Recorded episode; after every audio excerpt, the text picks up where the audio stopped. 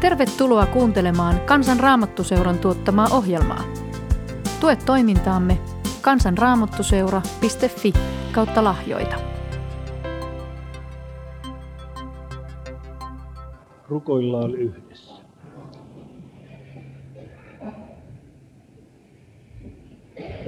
En tehdä hyvää voisi, oi Herra, milloinkaan. Jos henkeäs et soisi, sä täällä ohjaamaan. Sun vitsas sauvasi, mua vieköön oikealle. Sä mulle harhaavalle ojenna käteesi. Amen.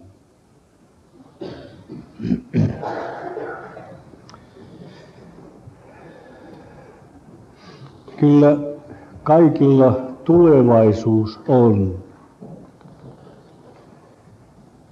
Se vain on niin, että tulevaisuus voi olla hyvä ja kaunis, onnellinen tai sitten tuhoon tuomittu ja onneton. Raamatussa puhutaan hyvästä osasta. Se on hyvän tulevaisuuden huippu, hyvä osa. Mutta siihen hyvän osaan ei ajauduta sattumalta. Sinne on selvä tie.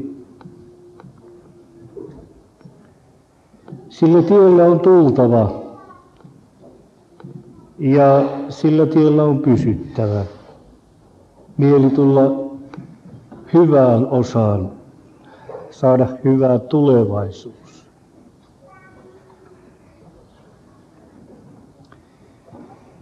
Meidän Herramme on niin armollinen, että hän ottaa tielle pienen ihmisen, aivan avuttoman. Yhä enemmän iloitsen tästä Jumalan antamasta käytännöstä, jossa pieni ihminen silloin, kun hän saa sen nimen, jolla häntä kutsutaan läpi elämän, samanaikaisesti ja ennen muuta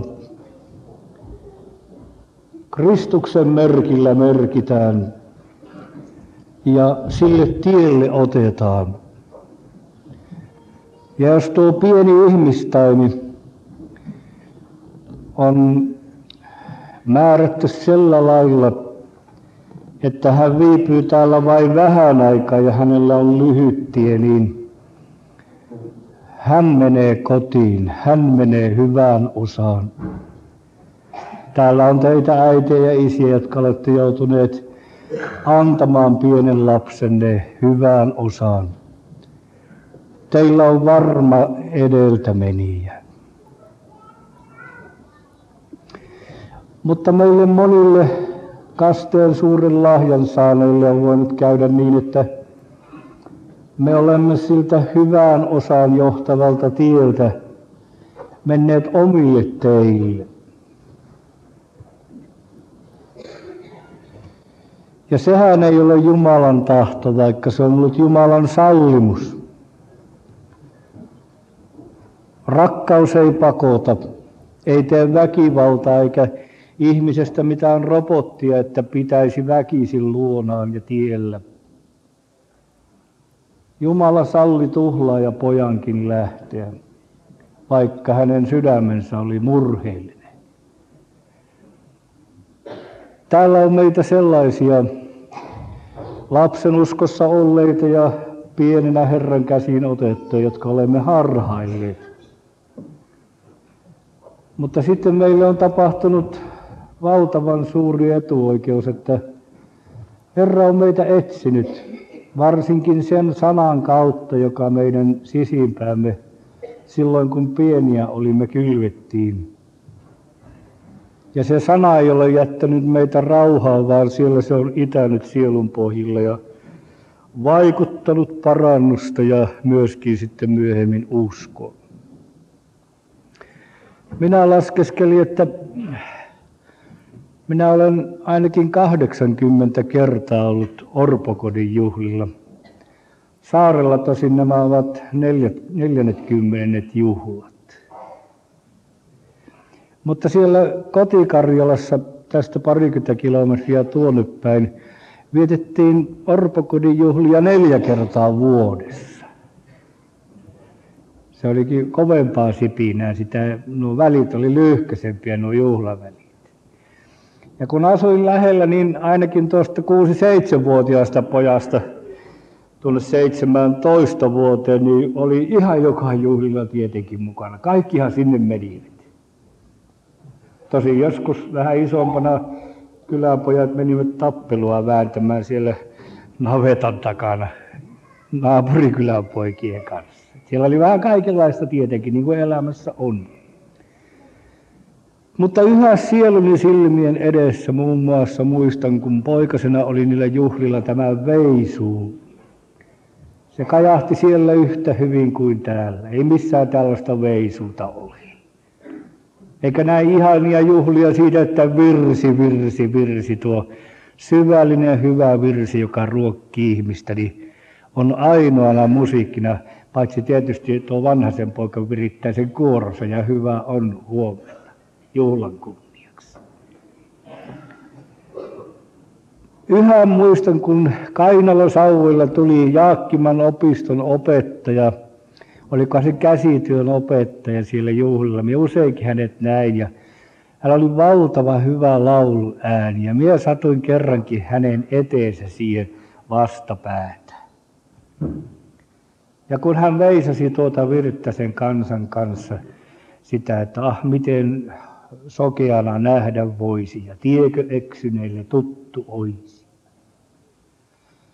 Mitenkä rampa pääsisi liikkumaan kun hän oli rampa.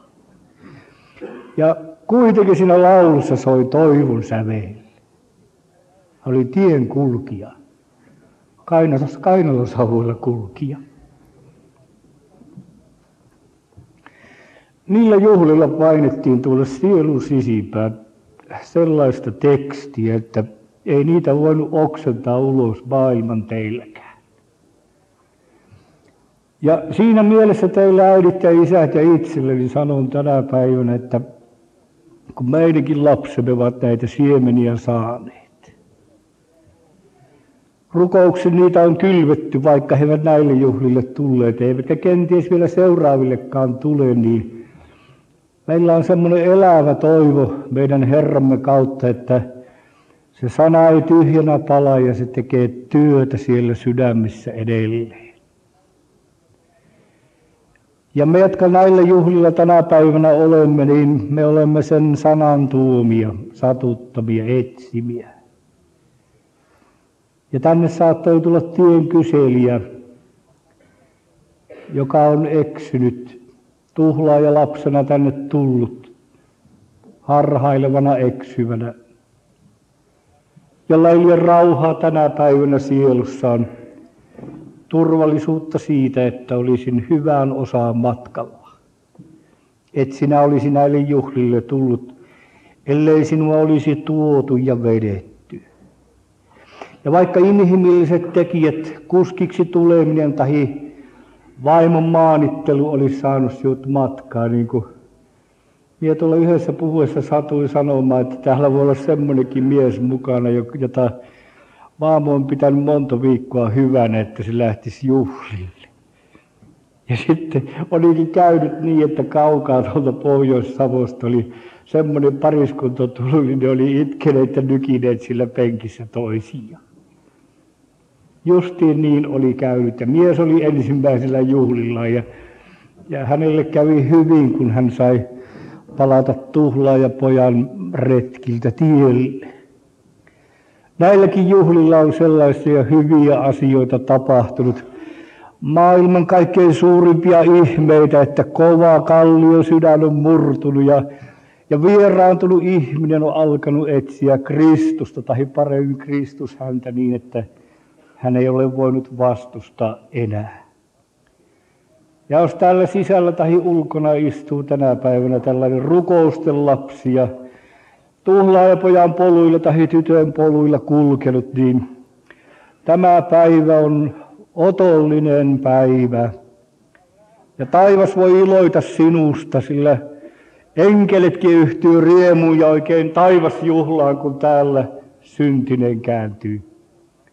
Taikka sitten luopiolapsi, uskossaan kylmynyt ja pensistynyt, saa särkyä Herran käsiin, taikka hyvänä, uskovaisena, varmana ja vähän ylimielisenä ja toisia parempana on juhlille tullut ja Herran sanan edessä, pyhän hengen työn edessä onkin tullut pienelle paikalle jouduttua, niin kuin se rädyville, josta hänen vaimonsa oli sanonut, kun tuli tällaisilta juhlilta sinne Sortavalan puoleen takaisin, että tämä meidän mies se tuli päätään lyhempänä sieltä orpokodin juhlilta kotiin.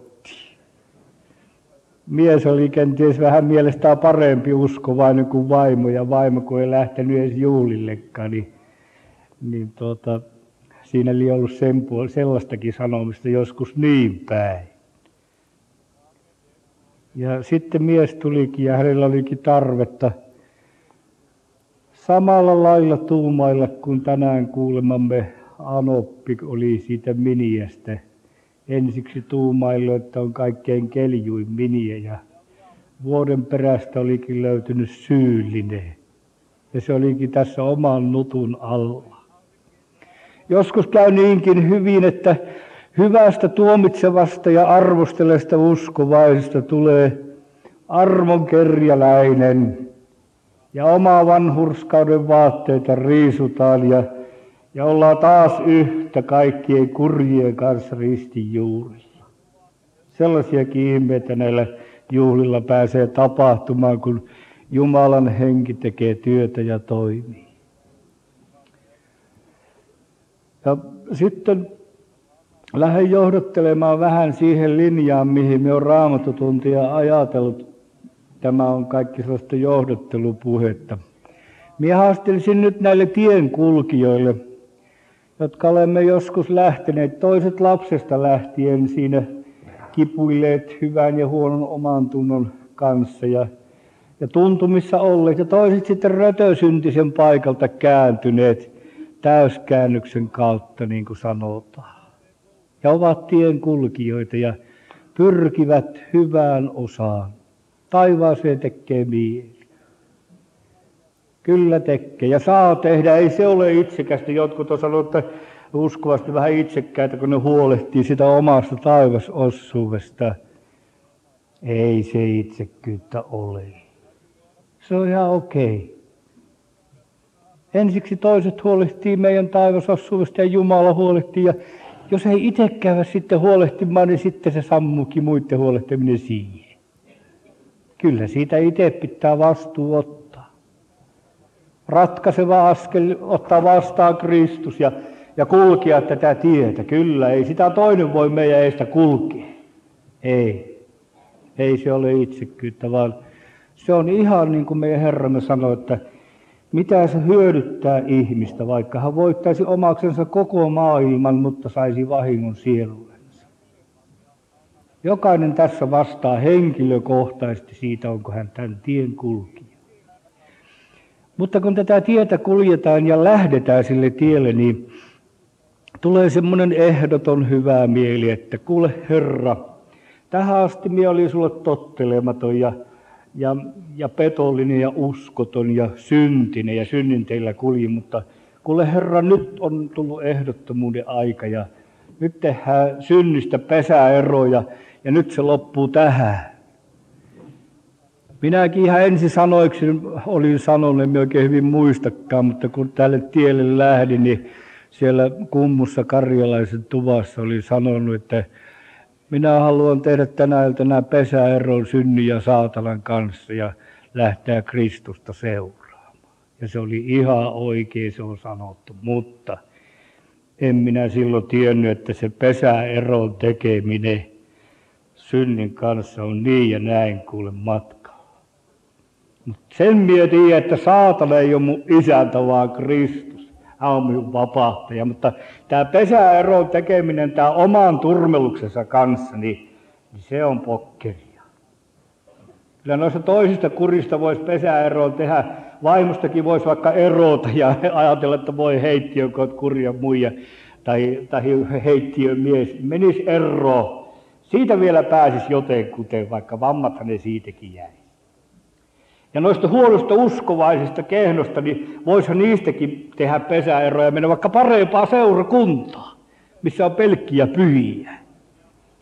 Yhtä ja toista, kyllä sitä voisi pesäeroa tehdä täällä ihmistä, mutta, mutta omien sisuksien kanssa, siinä me liemessä ollaan kaikki. Ja siinä, jos missä, meidän pitäisi olla mahdollisimman rehellisiä, niin kuin täällä tämä kaverien mie nimeä muistakaan, tämä vaaleen miehen nimeä tänä aamuna sanoi, että pitäisi olla rehellinen tässä itsensä tutkimisessa. Ja tässä minä ajattelin haastella, että meidän on pakko suostua vastakohtaisuuksiin tällä tiellä, ja se meitä harmittaa. Nimittäin samalla kertaa, kun me ollaan toivon ihmisiä, niin samalla kertaa saattaa tämä Jumalan lapsi joskus joutua sellaiseen monttuun, että hänellä on epätoivovaa jäljellä. Ja minä ihan arvaa, että täällä kirkossakin istuu uskovaisia ihmisiä, joilla on jonain epätoivon hetkellä tullut mieleen, että olisi parempi päättää päivässä. Jää tuolle uimaretkelle tai, tai tuolle metsäretkelle tai tai tehdä jotakin, on niin mustaa ja pimeätä siellä montussa ja syvyydessä. Ja oikeastaan taitaa olla niin, että elävän toivon kirkkaus näkyy parhaiten tummuutta vasta, niin kuin, niin kuin kirkkaalla ilmalla eivät taivaan tähdet näy, niin talvisessa pimeässä ja syysyössä tummaa taivasta vasten ne ne tähdet näkyy. Ja niin taitaa olla elävän toivon kanssa, että joskus kun Jumala meille tahtoo elävää toivoa antaa lisää, niin hän käyttää epätoivon kautta. Ja joskus on niinkin ollut, että epätoivon ja ahdingon ja umpikujan tuntumaan joutunut ihminen on osannutkin vasta kääntyä Jumalan puoleen, kun omat voimat on riisti. Ja sitten tällä tiellä, kun kuljetaan, niin saatetaan ajoittain kokea läheisyyttä toisiin ihmisiin. Kun nuoria ihmisiä lähtee enemmän tälle tielle, meitäkin oli ihan laumoittain, kun me kuljettiin tuon Tarnalasta lähettiin ja, ja tuolta kummun puolelta meitä lähti nuoria miehiä naisia. Parikymmentäkin hyppäsi pyörille ja osa kipitti jalkasi, kun ei ollut pyörän renkata silloin saatavissa. Puhumattakaan tästä automobiileista. Lähettiin naapurikylään pitämään seuraa ja kajatettiin laulit ja oli läheistä ja yhteistä. Tunnettiin yhteen kuuluvaisuutta, mutta sitten toisin paikon uskovaisia on sillä lailla, että joku on kylässä ainoana ja siinä ei olekaan lähellä toisia uskovaisia. Ja sitten taas kun elämän matkaa kuljetaan, niin niin läheisyysasioissa koetaan valtavan suuria heiluvuuksia. Joskus koettiin, että minut hyväksyttiin ja, ja joskus koetaan, että minut hyljätään siinä piirissä. Minusta kuiskutellaan ja sanotaan niin ja niin. Ja, ja yksinäisyys ja toisten kanssa läheisyys vaihtelee. Joltakin puoliso otettiin rinnalta pois liian aikaisin ja hän jäi niin karmean yksin kulkemaan ja valitti Jumalalle ja valittaa yhä, että miksi otit pois, minä olisin hänet tarvinnut rinnallani. Tämä vuosien ja kymmenien vuosien yksinäisyys on paleltavaa. Aura tuskin päiväkirjoissaan valittaa, kun hänelle tuli avioero ja hän oli tuollainen elävä nainen ja kaunis ja taiteellinen ja sydämellinen ihminen. Ja sitten häneen joku ihastuikin, mutta se nyt on oma lukunsa. Ja hänkin ihastui ja rakastui. Mutta eräässäkin päiväkirjan kohdassa hän valittaa, että minä olen kylmä ja yksinäinen kuin kaakeli uuni kesällä. Kukaan ei nojaa minuun, minä olen kylmillä. On paljon paljon ihmisiä, joilla ei ole mitään läheisyyttä eikä kosketusta toiseen ihmiseen ja kuitenkin jokainen ihminen tarvitsisi läheisyyttä. Ja tässä on kova kipu. On nuoria ihmisiä, jotka ovat rukoilleet monta monta vuotta puolissa, että eikö sulla missä olisi minulle. Ja vuodet kuluvat ja ikää karttuu ja ryppyjä tulee tuohon silmien ympärille ja, ja suupieliin ja sillä lailla. Ja, pitäisi kohennella vähän mieli oikein olla hyvän näköinen. Ja ei kuulu eikä, eikä näy, ei satu kohti. Uskovaisia poikia on vähän. Miten tämä tällä lailla menee? Missä on rukouksia kuuleva Jumala? Hän lupasi kuulla kaikissa asioissa ja johdotella, että kun tielle läksin, niin, niin silloinhan ne puhujatkin sanoivat, että tullaan niin onnelliseksi, että ihmeellistä. Sitten sitä oikein maallista ja muuta taivasta ihan riittäviä.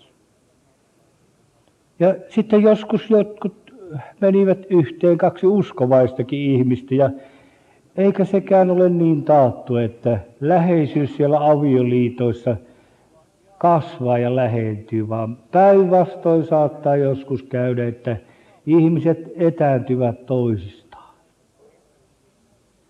Ja näissä kamppailuissa ja taisteluissa niin saattaa käydä niinkin, että sitten tämä Jumalasuhdekin, niin siinä koetaan toisinaan suurta läheisyyttä ja herkkyyttä ja yhdessä toisten kanssa ollaan polvilla ja suurilla hengellisillä juhlilla ylistetään ja sitten toisena hetkenä ollaan niin yksi ja montussa ja tuntuu, että missä lie koko Jumala. Tämä yksinäisyys ja läheisyys asia vaihtelee tällä tiellä, kun kuljetaan. Ja sitten turvallisuus ja pelot.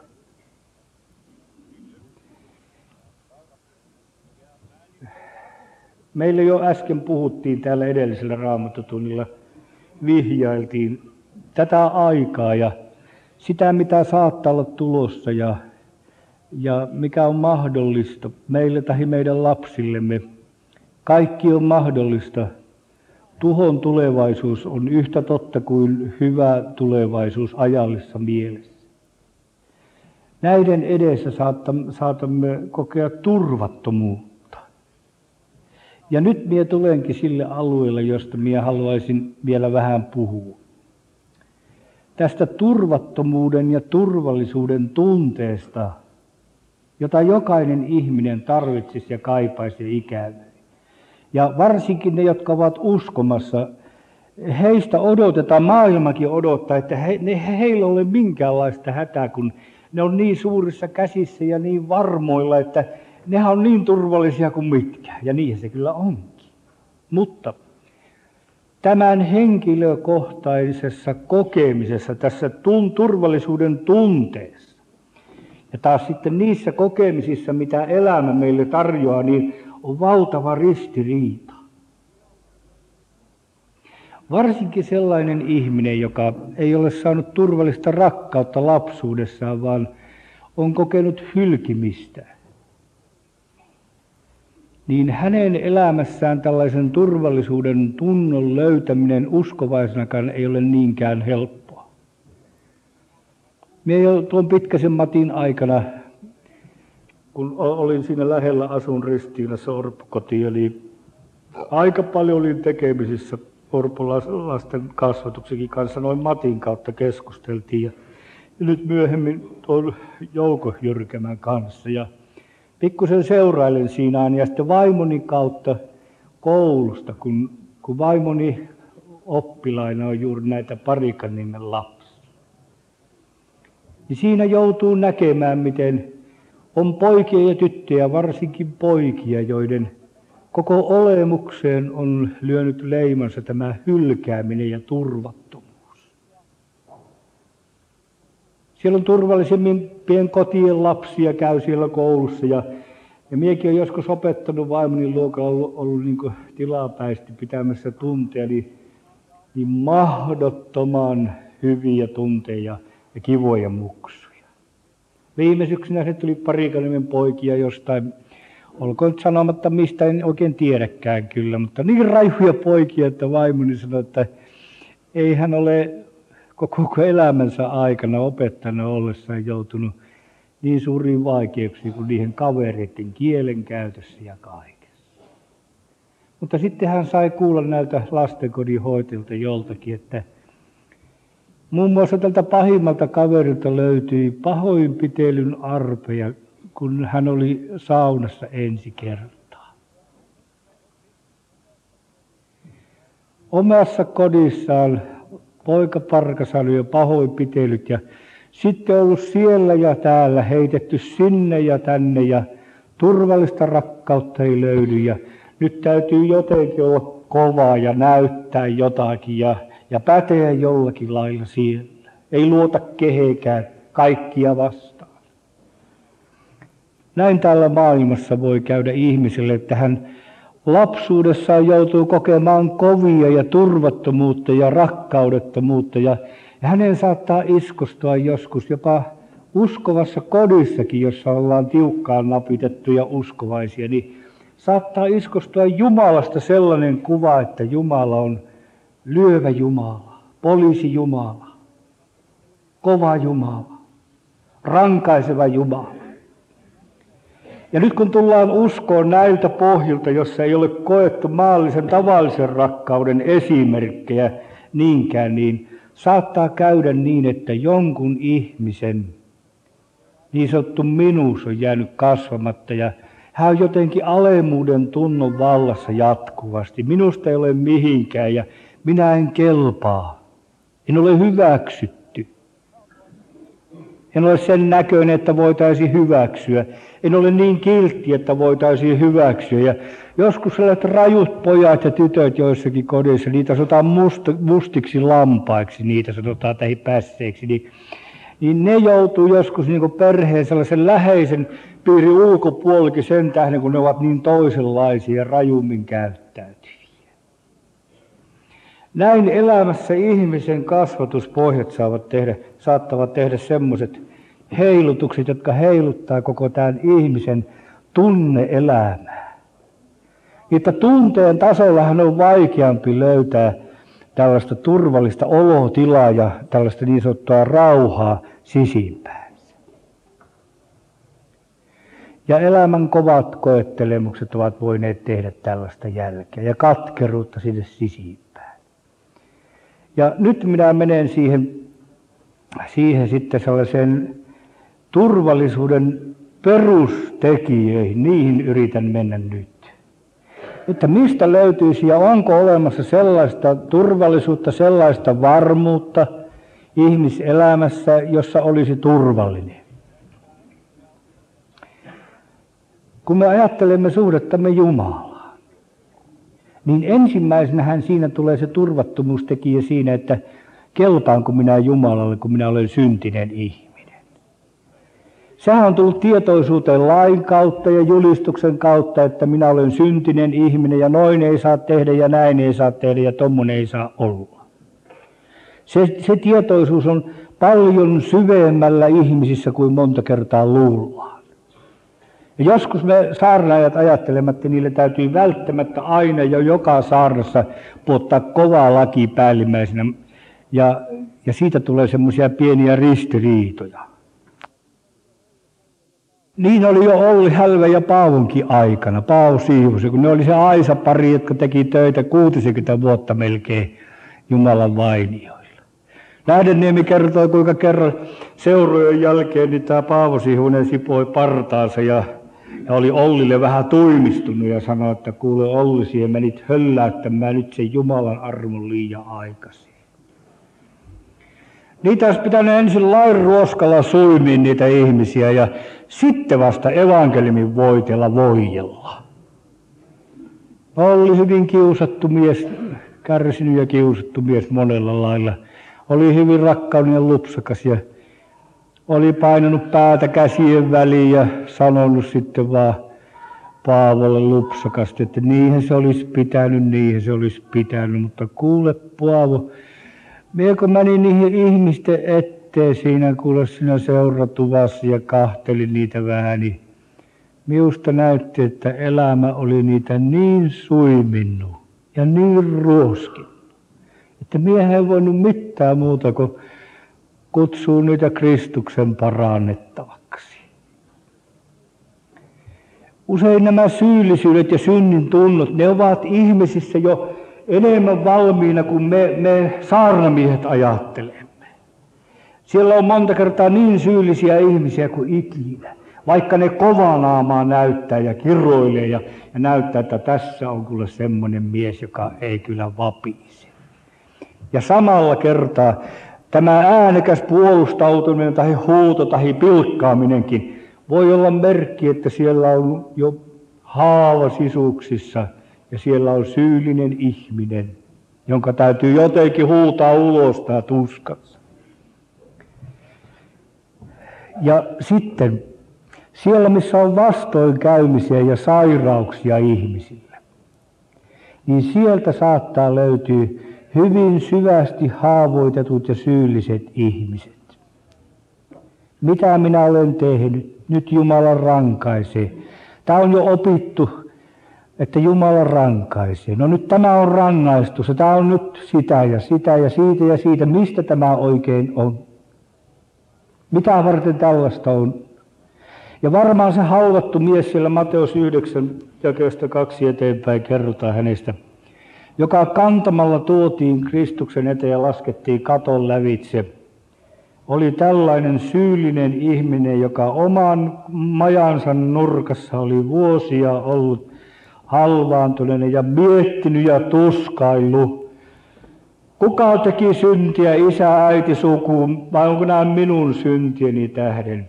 Ja hänellä oli syyllisyyden painajainen aina matkassa. Kun hän oli Kristuksen edessä, niin silloin oikein minun mielestä ensimmäinen kirkas aukko tuli hänen elämänsä tuolta Jumalan maailmasta. Kristus katsoo vapisevaan mieheen, joka ei vielä puhu yhtään mitään. Liekko osannut puhua, jos oli puheen lahjakin vaikka halvaantunut. Kristus katsoo häneen ja sanoo ensimmäiseksi, poikani, ole turvallisella mielellä. Sinun syntisi annetaan sinulle anteeksi. Kuka aavistaa sen lääkkeen voiman, mikä muutamassa sanassa tuli tuon miehen pimeyteen ja epätoivoon, syyllisyyteen, yksinäisyyteen. Ei Kristus sanonut, että sulle ei ole syntiä. Hän sellaista sanoo. Eihän maailmaan tullutkaan, jos täällä olisi synnittömiä. Vaan sen hän sanoi, että Jumala rakastaa syntistä ja hän on tullut sitä varten, että synnit saa anteeksi.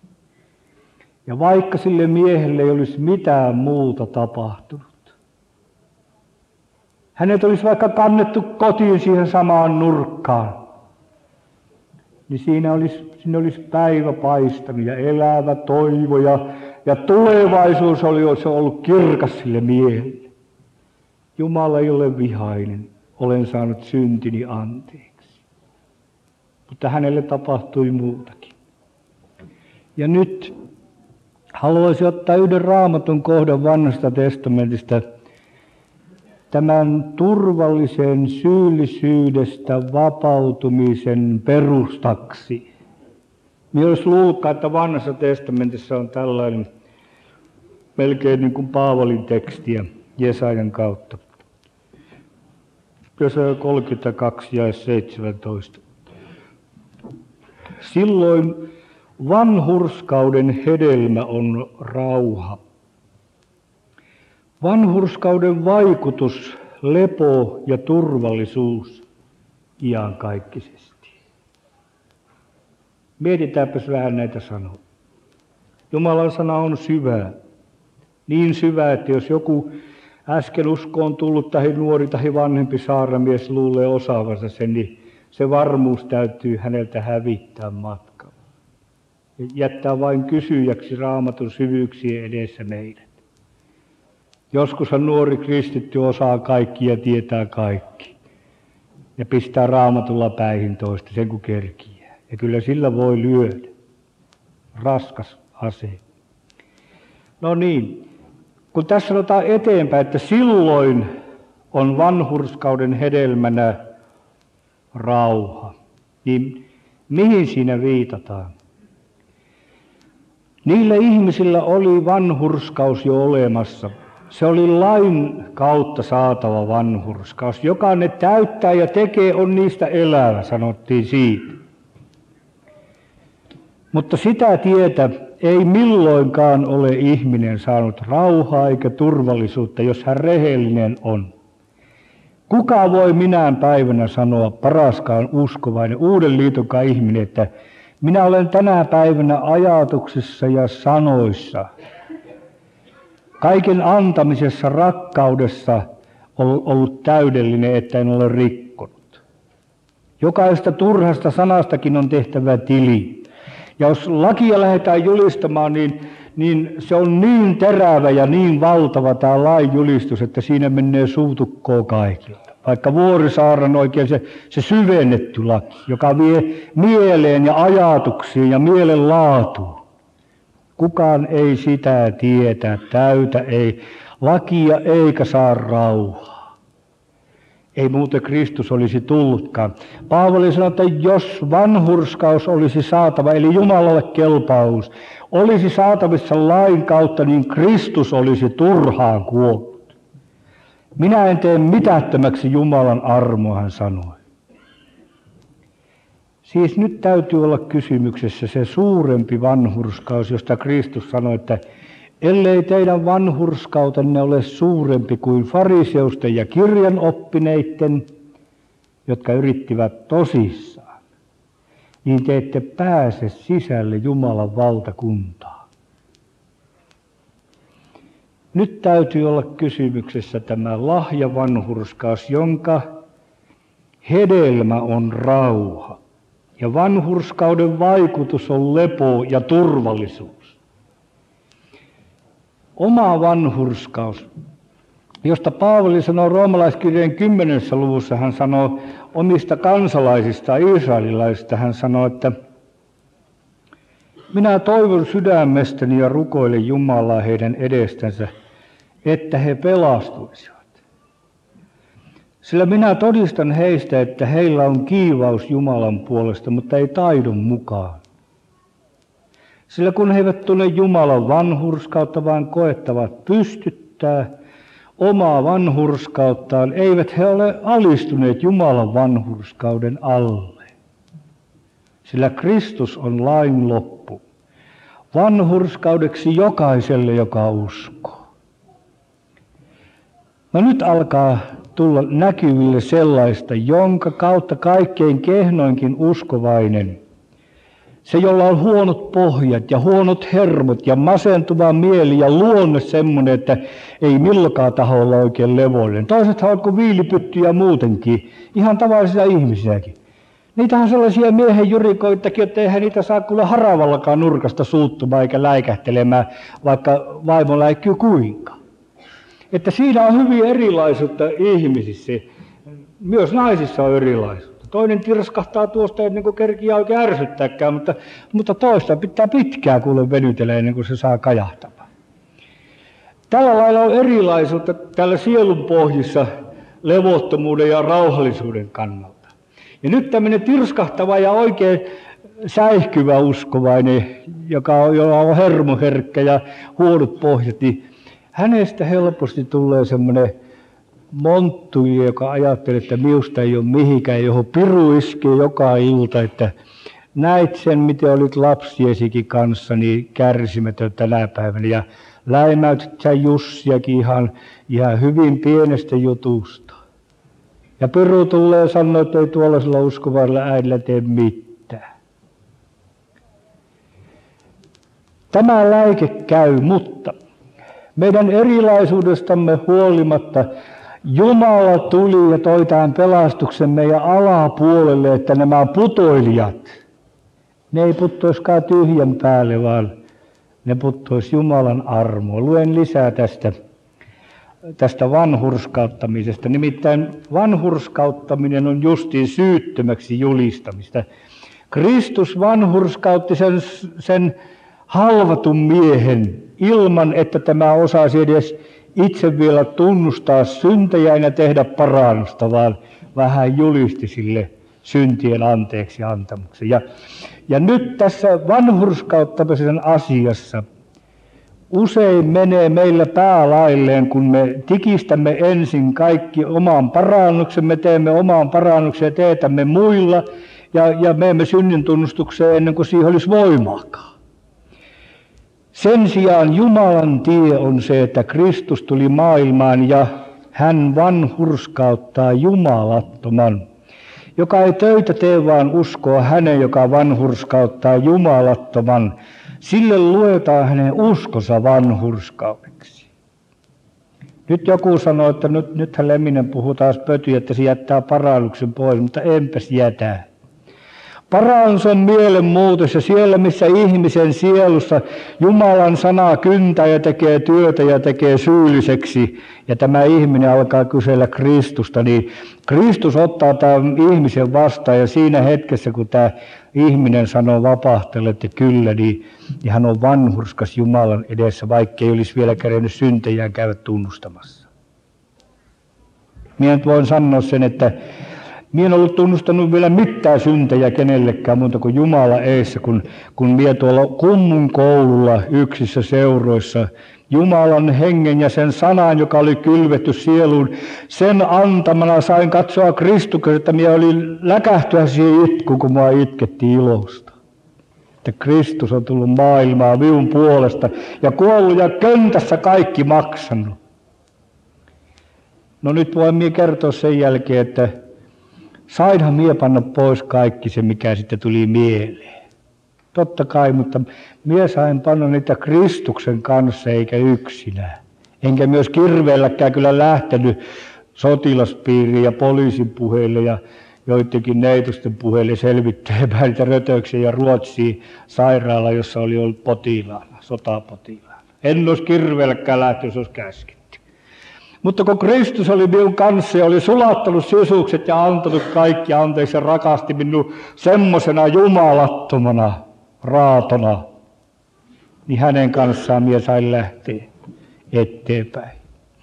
Ja sen vuoksi tänä päivänä julistaisin sinulle kiusattu ihminen sinne penkkiin, että Jeesuksen Kristuksen teko ristillä – on riittävä pelastuksen tai jokaiselle ihmiselle. Ja kun sinä tämä otat uskossa vastaan, tämä Jumalan vanhurskauden, etkä käy pystyttämään omaa vanhurskautta lähtemällä ensiksi töihin, niin sillä voimalla siihen menet. Ja silloin onkin edeltä valmistetut myös nämä tunnustusteot, niin Herra on kypsyttänyt niitä ihmisiä, joille mennään tunnustamaan niin kuin mies sai kokea. Yksi mies purskahti itkemään heti paikalle ja, ja toinen yksi, yksi koulutoveri niin kysyi, miten häätään tie voisi löytää. Tämän rauhan ja turvallisuuden perustaksi siis haluaisin nimenomaan alleviivaten sanoa, että siihen tulee yksistään tämä lahjavanhurskaus. Hänen annettiin pukeutua liinavaatteeseen hohtavaan ja puhtaaseen. Se liina on pyhien vanhurskautus. Ja myös pyhityskysymyksessä, johon mie olin taas hirttäytyä sitten uskoon tulon jälkeen, niin, niin, niin mie olin tuolla ihan höpsyksi sen takia, että kun mie nokkaa pyhä. Vaan tämä ristiriitaisuus, tämä Toivo ja epätoivo, syntinen ja vanhurska samaan aikaan, pelkäävä ja turvallinen samaan aikaisesti. Yksinäinen ja läheisyyttä kokeva samaan aikaisesti. Syyllinen ja syytön. Nämä tappeli minussa ja, ja sitten luin raamatusta, että olkaa pyhät, sillä minä olen pyhä. Ilman pyhitystä ei kukaan ole näkevä Herraa. Ja, ja enkä minä raamatus annaa väistä enkä kierrä. Minä haluan, että se tulee kohti. Mutta sitten tämä hebrealaiskirjan sana auttoi minut ja laukasi, että myös pyhityskysymyksessä on Kristus tullut meidän edestämme ja kaikeksi. Tämän tahdon perusta nimittäin sen, että Kristus sanoi isälle taivaassa, minä tulen tekemään sinun tahtosi. Tämän tahdon perusteella me olemme pyhitetyt Jeesuksen Kristuksen ruumiin uhrilla kerta kaikkiaan. Millä perusteella ollaan siis pyhiä? Onnistumisenko perusteella, luonteen vahvuuden perusteella, lain täyttämisenkö perusteella? Ei vaan me olemme Kristuksen sovitosteon perusteella vanhurskaita eli syyttömäksi julistettuja. Ja nyt kun täällä istuu joku kiusattu ihminen, joka ei tahdo tätä jaksaa uskoa, vaan tässä taas heiluu. Miten sitä voi olla samalla kertaa näin syntini ja vanhurskasi? Lutheris kuka löysi tämän asian. Me olemme samalla kertaa ja kaiken aikaa syntisiä ja vanhurskaita, saastaisia ja pyhiä. Kristuksessa taivaskelpoisia, äsken tielle tulleet ja kauan sillä kompuroineet. Me on iloinut noista körttimiehistä, joita täällä vilahtelee Siilinjärveltä ja Nilsiästä ja Karttulasta ukkoloita tuolla kätteli ja tapasi. Niin me on hyvillä, että niillä on kelvannut nämä saarin juhlat. Kenties täällä on tämä ruokavaras ei kirahveja varten, vaan lampaita varten ollut sittenkin. Jumala on laittanut niin tämä homman, että täällä se vaivaisten tur, turva ainoa virsikin uskallettaa veistä oikein kunnolla. Ei sitä nykyään taho uskaltaa ehdottaa, kun pitäisi aina pilvissä liitä ja aina vaan ylistä ja kiittää. Jumalan lapsella on kiitos ja kyynel, ne on usein sekaisin ja me ollaan armosta Kristuksen tähden taivaskelpoisia ja meillä on hyvä osa silloin, kun me riiputaan hänessä kiinni. Me on joskus täällä Saarenjuhla tai muuallakin tämän tällaisen kuvan ja tähän mie päätän niin näyttänyt ja käyttänyt tällaista kuvaa. Kun yksi puhuja sanoi, että taivaan kaitatie, se on niin kuin tälleen katu, katon harjalla kulkemista ja mie mielessäni tein tällaisen katon harjan Aha, onpas aika jyrkkä katto ja tuossa Lemisen poika yrittää aamulla niin, että tänä päivänä ei sitten mitään lipsahduksia ja, ja menihän se jonkun aikaa, mutta ajatuksessa lipsahti ja sitten tapasi jonkun ihmisen, joka kanssa meni känään ja, ja tuli riiroiksi ja niin tultiin alas, että hutina kävi ja niskat poikki ja kintut ja, ja ei pysty yrittämäänkään, jos tämä on oikea taivaan tie. Ja kun minä sitä mietin, niin minä ajattelin, että tämä on hirveä taivaan tie, tuossa kukkaa voi elää. Ja minä muljautin näin alas suin tämän, tämän, tuota, tämän katoharjan ja siitä tuli tämmöinen kouru. Ja, ja täällä on kuule kaitatie, sillä Kristus tuli maan alimpiin paikkoihin. Ryövärin ei tarvinnut kiivetä ja hän sai pudota siihen Jumalan rakkauteen ja armoon. Ja siellä on huono yrittäjä ja ristiriitainen ihminen, joka käy tappeluita yksinäisyydessäsi ja toisten kanssakin. Ja, ja olet niinkin yksinäinen, että et uskalla kenellekään edes huonoja asioita kertoa, kun et luota meihin saarnamiehiikään, että jos ne tuomitsee tai huutaa seuraavassa saarnassa ulos, niin kuule putoo Kristuksen käsiin ja kulje täällä kurun pohjalla. Siellä on Kristustie ja siitä ei kuule vähällä pudota. Se on turvallinen tie ja turvallisuuden perusta on siis meidän Herramme Kristus. Ja eikä se niin kauheita meinaa vaikka kalliolla vapiseekin, kun kallio ei kerran vapisi. Ja Kristus on se kallio, joka kestää ja, ja siinä on turvallista olla vaikka atomisodan tai, tai syövän kourissa tai missä vaan. Koska Kristus on varma peruste ja, ja hän on voittaja. Amen. Rukoilemme.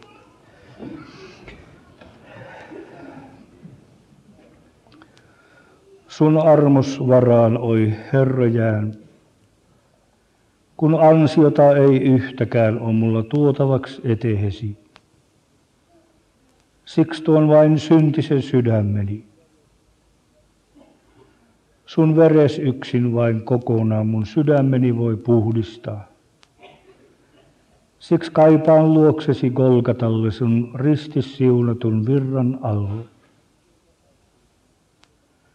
On siellä autuus, mä tiedän sen, miss liikkuu ystävä syntistä. Miss kuormat kirpouvat kuormatulta ja Rauhan Kristus saa sielut sulta. Mä sua varron ja suurempaa voimaasi henkeni janoa. Mua kasta kasteilla taivahasi, työskalle syvennä sielussani. Sun armos varaan mä jään, mä jään.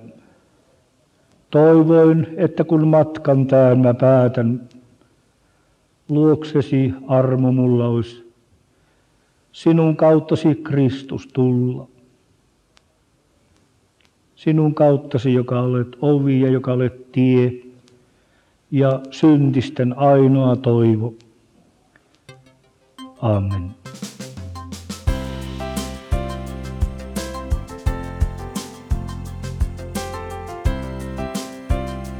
Kiitos, että kuuntelit. Tue toimintaamme kansanraamottuseura.fi kautta lahjoita. Siunausta päivääsi.